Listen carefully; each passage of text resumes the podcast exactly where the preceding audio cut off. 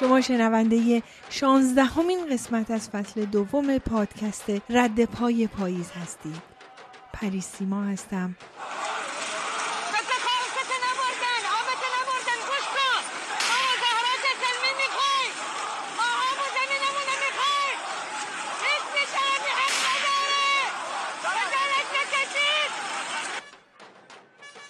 این سر صداها چیه؟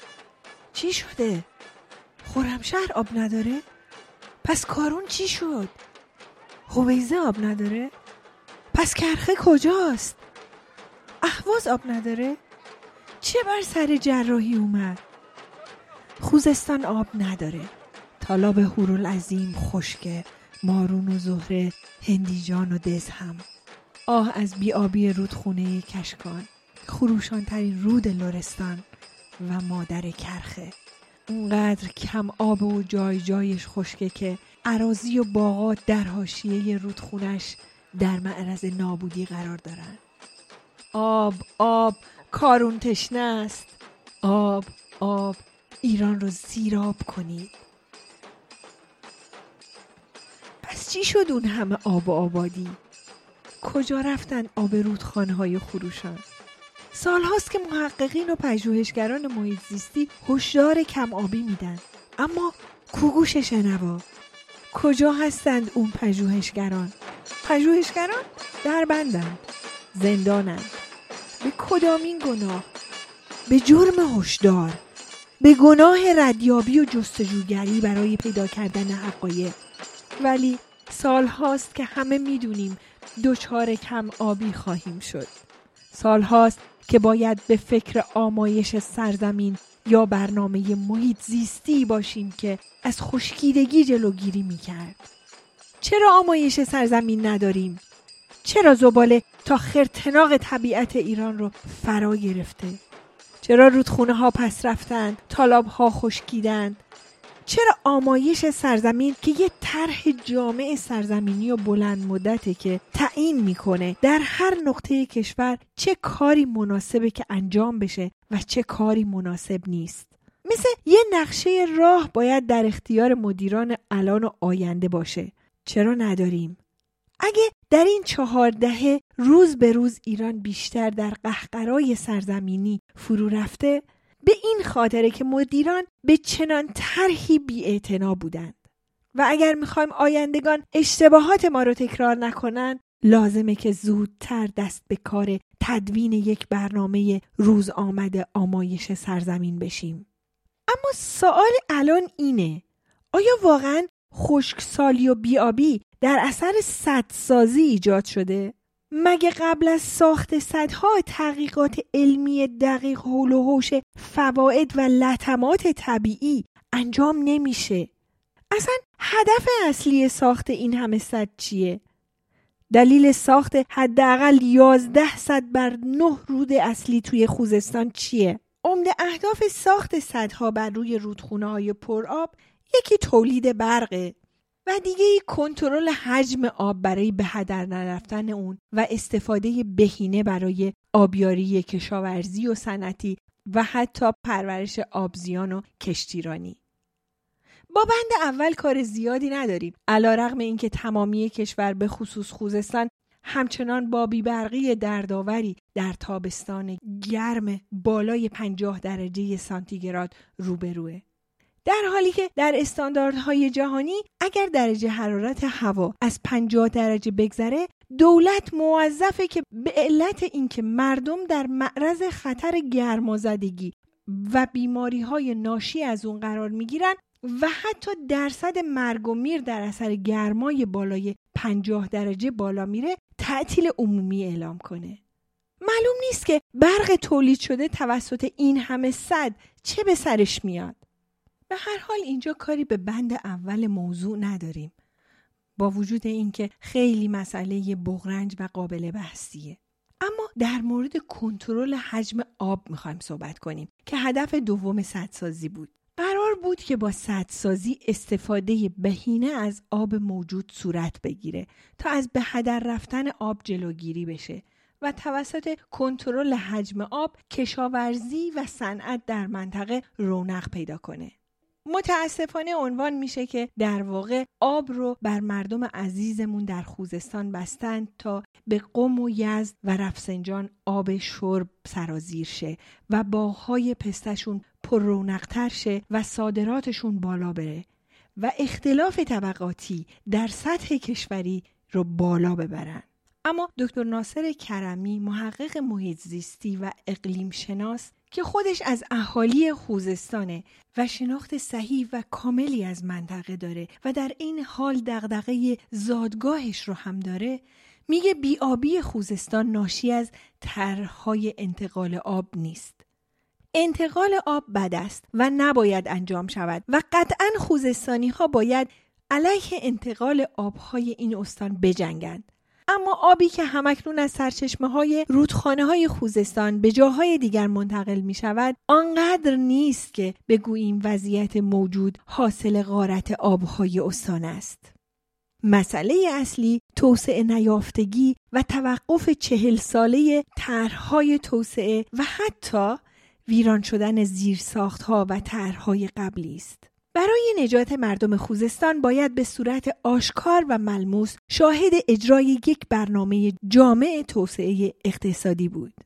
در تایید نظرات دکتر ناصر کرمی با شهادت دوستانی که در منطقه به فعالیت‌های اقتصادی مشغول هستند، باندبازی در وزارت جهاد کشاورزی برای قاچاق آب به عنوان یک سرمایه ملی و خصوصی سازی و پارتیبازی برای آبیاری گیاهان آبدوست مثل شلتوک که درآمد بیشتری داره در مقیاس وسیعی رخ میده. جهاد سازندگی که با اهداف عالیه کمک به روستاییان و کشاورزان در مناطق دور از مرکز به وجود اومده بود تبدیل به وزارت جهاد کشاورزی میشه و مدیرانش دست به غارت منابع ملی می‌زنن یکی از تلخ ترین وقایع تاریخی خوزستان خوزستانی که بعد از سی سال اتمام جنگ و هشت سال دفاع مقدس هنوز ویرانه بیش نیست و مثل فرزند یتیمی که نه سرپرستی داره و نه دلسوزی. بله داشتم می‌گفتم که از تلخترین وقایع تاریخی خوزستان ساختن صد گتوند در نزدیکی شهرستان گتفند بر رود کارونه. برنامه ساخت این صد در زمان ریاست جمهوری رفسنجانی رقم زده شد در تمام طول ریاست جمهوری خاتمی ادامه پیدا کرد و احمدی نژاد با افتخار سیاه ترین برگ کارنامه هشت ساله ریاست جمهوریش رو با افتتاح این صد رقم زد. دکتر جواد عبداللهی رئیس بازنشسته دانشکده زمینشناسی و دانشگاه چمران اهواز در مصاحبه ای با هفتهنامه تجارت فردا میگه در سال 1368 یک هیئت امریکایی پیشنهاد دادند که صد گتوند به فاصله 20 کیلومتری از مخزن فعلی احداث شه. اما مدیران شرکت مدیریت منابع آب و نیروی ایران قبول نکردند و در سال 1380 تصمیم گرفتند که صد درست بر روی گنبدهای نمکی گچساران جانمایی شه. ایشون در سال 1380 نامه‌ای به مدیر کل وقت آب و فاضلاب خوزستان مهندس شمسایی می نویسه و سراحتا در نامه اعلام می‌کنه که ساختن صد مشکلاتی داره و می‌تونه کل استان خوزستان رو از نظر شوری به مخاطره بندازه. مهندس شمسایی یک گروه محقق 20 نفره رو استخدام می‌کنه که به این مهم تحقیق کنند. نتایج گروه محقق 20 نفره به مقامات مملکتی از طرف مهندس شمسایی اعلام میشه و از اونها درخواست میشه که جلوی ساخت صد گرفته شه. اما هیچ مقامی به این نامه جواب نمیده و توسط یک گروه تحقیق دیگه پیشنهاد پتوی رسی برای اینکه فاصله میون لایه های زخیم نمک و بستر دریاچه ایجاد شه داده و اجرا میشه. ولی مقاومت پتوی رسی فقط ده روز طول می‌کشه. پتوی رسی شکسته میشه و بخش زیرین صد که معمولا سیستم های زیرین و دستگاه های حساس و سنسورهای کنترل هستند پر از نمک میشه. مطالعات نشون میده که تمامی زمین های مرغوب کشاورزی اطراف گدفند و عقیلی به دلیل گسترش نمک و تبخیر در حال شورزار شدنه. و مردم تمامی دارایی خودشون رو از دست میدن و هیچ استفاده ای از صد و آب شورش نمی‌کنن. حتی توربین هایی که برای صد خریداری شده بود برای آب شیرین بود و میلیاردها میلیارد هزینه شده بود برای آبی که شور میشه. حتی توربین ها هم کاربردی برای آب شور ندارن و از کار افتادن. از بخت بلند خوزستانی ها میگی که بعد از اینکه سالها از جنگ و دفاع مقدس از میهن گذشته هنوز نشانی از آبادی و بازسازی به خودشون ندیدن. خوزستان آتش گرفت و سوخت. خوزستان سوخت و خاکستر شد. کاش خاکسترشو به نشانه عشق در کارون بریزیم تا کارون خروشان کارون ماندگار و جاویدان خوزستان عزیزمون رو ببلعه و به همراه خودش اونو هم به ابدیت پیوند بده. سوال قابل توجه بعدی اینه که با وجود اینکه می‌دونستند که چه اتفاقی داره میفته برای چه این همه اصرار بر ساخت یک صدی که منطقه و مملکتمون رو نابود می‌کنه داشتن؟ چرا این همه صد ساخته شد؟ و جوابش اینه. صدسازی سفره پر نون و رونق برای دستن در کاران بود. که به اسم توسعه بودجههایی با تعداد خدا تا صفر رو بهش اختصاص می‌دادن ولی فقط چند تا صفر اولیه بودجه در سازی مورد استفاده قرار می گرفت و بقیه توی جیب گشادشون که به این راحتی ها پر نمیشه جا می گرفت. حالا این وسط برای اینکه فشار کار بر حضور راحت طلبشون سنگینی نکنه بخشی از کارها رو با مناقصه به دست پیمانکاران محلی دادن تا تعدادی از اهالی هم از خورد نون سفره وسیع بهره ببرن. باز یکی از دوستان دیگه که همون موقع در اون منطقه مشغول فعالیت های اقتصادی بود می‌گفت تمامی پیمانکاران منطقه که در این پروژه همکاری می‌کردن از اتفاقاتی که در شرف وقوع بود اطلاع داشتن ولی همه فقط به خاطر همون چندرغازی که به جیبشون می‌رفت سکوت کردن و با سکوتشون خوزستان رو سوزوندن حتی دکتر محمد جواد عبداللهی در آخر مصاحبهش با هفتنامه تجارت فردا میگه که چندی پیش مدیر روابط عمومی شرکت آب و نیروی صد گتوند از من دعوت کرد از صد بازدید کنم. گفتند آنطور که شما تصور می کنید نمکی وجود ندارد و نهایتا یک لایه چهار متری نمک هست که آن را خارج می کنیم. با تعجب دیدم چند لایه نازک چهار تا پنج متری زدند. از جوانک خواستم که محدوده پنجاه متری را برای گمان زنی و حفاری انتخاب کند و تا عمق پنجاه متری نیز جلو بروند. بعد متوجه خواهند شد که با دریای عظیمی از نمک مواجه خواهند شد. بعد از آن مهندسان آزمایشگاه مکانیک خاک برآورد کردند که تا 93 درصد زخامت نمک است. بعد از آن دوستان ما در صد گتوند می‌گفتند ما می‌دانیم چه بلایی سر این منطقه آورده ایم اما تو را به خدا چیزی نگویید تا رسانه ای نشود. منبع خبر هفته نامه تجارت فردا. جالب اینجاست که حتی آقای ایسا کلانتری همون آقای معاون رئیس جمهور و رئیس سازمان حفاظت محیط زیست که در نشستن جلوی چند خانم داغ دیده و گریان پاهاش از این باستر نمی‌شد و از این بابت عذرخواهی هم نمی‌کرد چون طرز صحیح نشستن رو کلا بلد نبود معتقده که مجریان پروژه صد گتوند که علا رغم اطلاع و آگاهی از وخامتی که این پروژه با خودش می آورد باز هم به ساخت و اجرای این طرح پافشاری کردن باید محاکمه شن. حتی ایشون فرمودند که شوری آب زیر صد پنج و نیم برابر شوری آب خلیج فارسه. درست وقتی که کشورهای ثروتمند منطقه کرور کرور برای شیرین کردن آب دریا هزینه می کنند و برای بارش به جای دعا و سنا به طور مصنوعی ابرها رو بارور می کنند مدیران بیلیاقت کشور ما کرور کرور خرج می‌کنن تا آب شیرین منابع آبیمون رو شور کنن و کسانی که در واقع خودشون بمب حماقت هستند بمب نمکی رو در استانی که بیشترین درآمد سرانه کشور رو داره ایجاد می‌کنن. به هر حال بعد از صد عظیم گتفند که یکی از بزرگترین صدهای ایران محسوب میشه دامداری، کشاورزی و باغداری در منطقه وسیعی از خوزستان نابود شد. و کشاورزان دیگه توانایی کشت با آب شور رو ندارن. دامداران توانایی سیراب کردن دامهاشون رو با آب شور ندارن و تقریبا تمامی نخلستان های منطقه البته اونایی که از خمپاره و توپ و تانک بعثی های عراقی جون سالم به در برده بودند سوختند و از بین رفتند. دلیل پنهانکاری وزارت نیرو درباره صد گتوند کاملا مشخصه. هیچ کدوم از گزارش هایی که وزارت نیرو درباره وضعیت کنونی صد گتوند منتشر می‌کنه معتبر نیست. نه فقط هیچ نهاد مستقلی این گزارش ها رو تایید نکرده بلکه اکثر استادان دانشگاه شهید چمران قطب مطالعات آب منطقه هم همواره اونا رو رد کردن. ظاهرا خروجی آب از صد رو به حداقل رسوندن که تا نمکی که روزانه در دریاچه صد حل میشه فرصت تهنشینی داشته باشه. اینطوری شوری آب خروجی صد کمتر به نظر می‌رسه.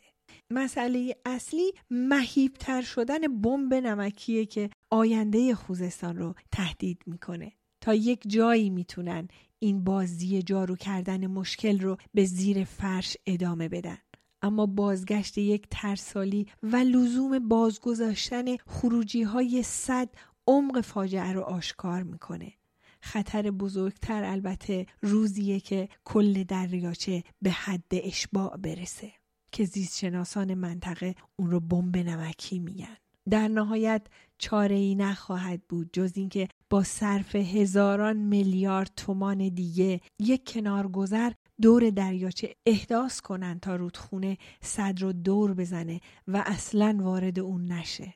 اون وقتی که صد بلا اثر شده و تبدیل به یک موزه عبرتی میشه برای آیندگان.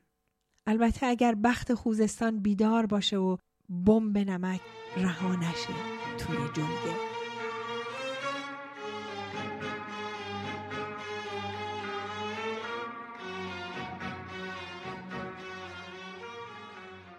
خیلی از شهرهایی که امروز اسمشون زیاد میشنوید دیدم و زندگی کردم و درس خوندم و کار می‌کنم. هویزه، سوسنگرد، حمیدیه، بستان، اعواز، معشور، سربندر، اندیمش. از سر اتفاق تو یکی دو تا از این شهرها هم سرباز بودم. یادم میاد صبح که از خفاجی سمت حمیدیه و پادگان می اومدم اول حمیدیه به شوخی به گومیشا تو کانال کرخه سلام می‌کردم و بلند می‌گفتم رفقا امروز چطورن؟ خو یادم میاد جلو دکه سیگار فروشی اول حمیدیه که بعد گل ایمان مبعلی به برق شیراز و موندن فولاد تو لیگ عکسشن بزرگ زده بود پشت شیشه دکه وای میستادم و شما فکر کنید. با جیب خالی ارتشیم پسه میخریدم و میشکستم انگار هی دیروز بود که بین کانالای تنظیمی کرخه سیادا تور پن می‌کردن و وقتی ماهیا میپریدن تا ردشن و خوشونو به کانال بعدی برسونن و به هور العظیم برسن ته تور اسیر می‌شدن و بالا و پایه می پریدن. وقتی از کنار ماهیای توی تور رد می شدم زیر لب سمت برنگی می خوندم ولک همش که نباید ترسید را که بیفتیم ترسمونم میریزه. سر ایستگاه سوار تویت های سفید عربی که می شدم او وقتها هنی رست بود که دو نفر جلو می شستن و معمولا یه پیرزن عرب با عباش از راه می‌رسید و می‌گفت امی جا باز کن ننه بشینه. امو جا باز می‌کردم و سر شوخی نه. اون ننه تا روسا خسرج سیگار می‌کشید و تعارف می‌کرد و ما می‌گفتم ننه تازه دکه پسته خریدم خم دارم دمت گرم. او به شوخی به می‌گفت ما که سنی ازمون گذشته زیاد پسته نکش عینی. اما می‌گفتم ننه چه سنی؟ ماشاءالله خوب سر حالی. میگی چند سالته؟ آن ننه غمی تو نگاهشو بین چروکا و کبودیا خالکوبیا صورتش میدوید. و سرشن به دستش تکیه می‌داد و عبدالحلیم حافظ زمزمی می‌کرد و خوش مین فال قهوه ها عربی حل می‌کرد و آروم می‌خوند.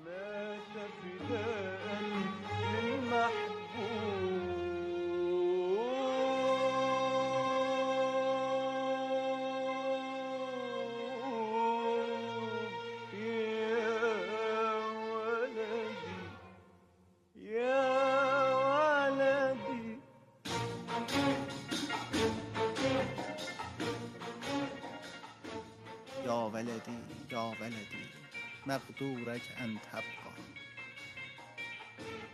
و محو تماشای تپه های الله اکبر می شد و دود سیگارشن سمت پادگان ماه و سیم خاردارا شلیک می خیلی سالن که حمیدی و خسرج و خفاجیه نرفتم نمی‌دونم او به چه روسا خسرج که گل پرد کرد سمت شیشه نفربر روسی ما. و ما یه راست از رو پل رفتیم ته کرخو و تا دم در حوششو ما پس گردنی بردمش و گوشش دادم دست ننش. او او هم با ترک خورما شهیدش کرد و اوقد زدش تا ما دلم سخت و خمن سپر کردم و شفاعتش کردم و به اتفاق و سوار بیرانوند. قول دادیم که گردن بگیریم و بگوییم که سعلنگاری اما بوده تا حرمت همسادگی پادگان ماه و روسا عرب نشین خسرج حفظ بشه. الان چند سالشه؟ شاید زنگ گرفته به چه درست کرده؟ شاید ای روزا بچه ها او هم توی بی اوی گل سمت ماشینا او پاش پرد می‌کنه.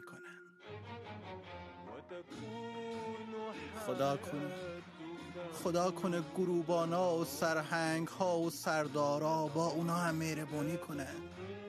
گوششونو بگیرن و ازشون نوم باشونو بپرسن و تا دم در خوششو ببرنشون. و تحویل ننشو بدن. وقتی ننشو در باز می‌کنه بگن از دست بچت گله داریم.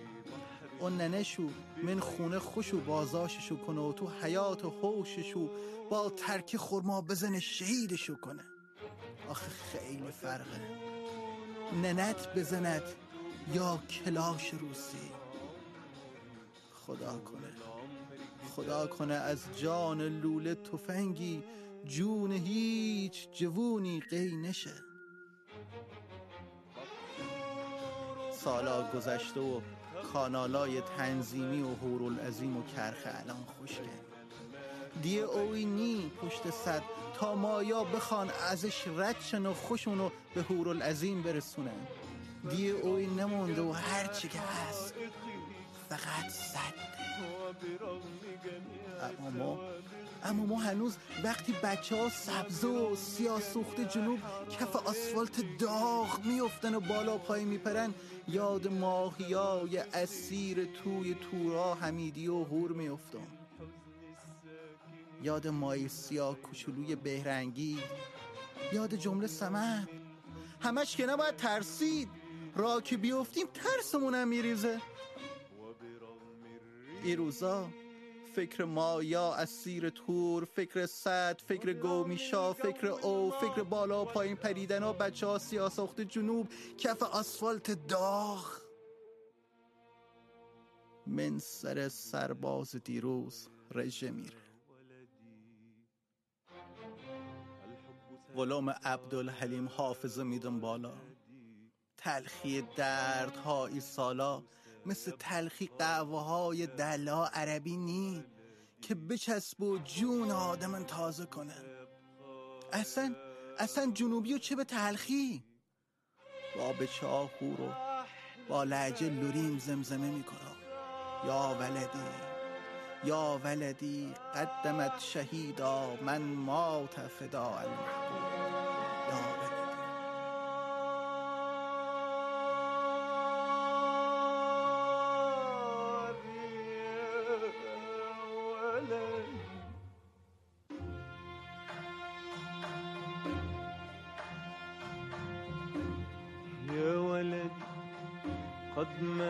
شهيدا يا ولدي قد مات شهيدا من مات فداء للمحبوب. من مات فداء للمحبوب. من مات فداء للمحبوب. مات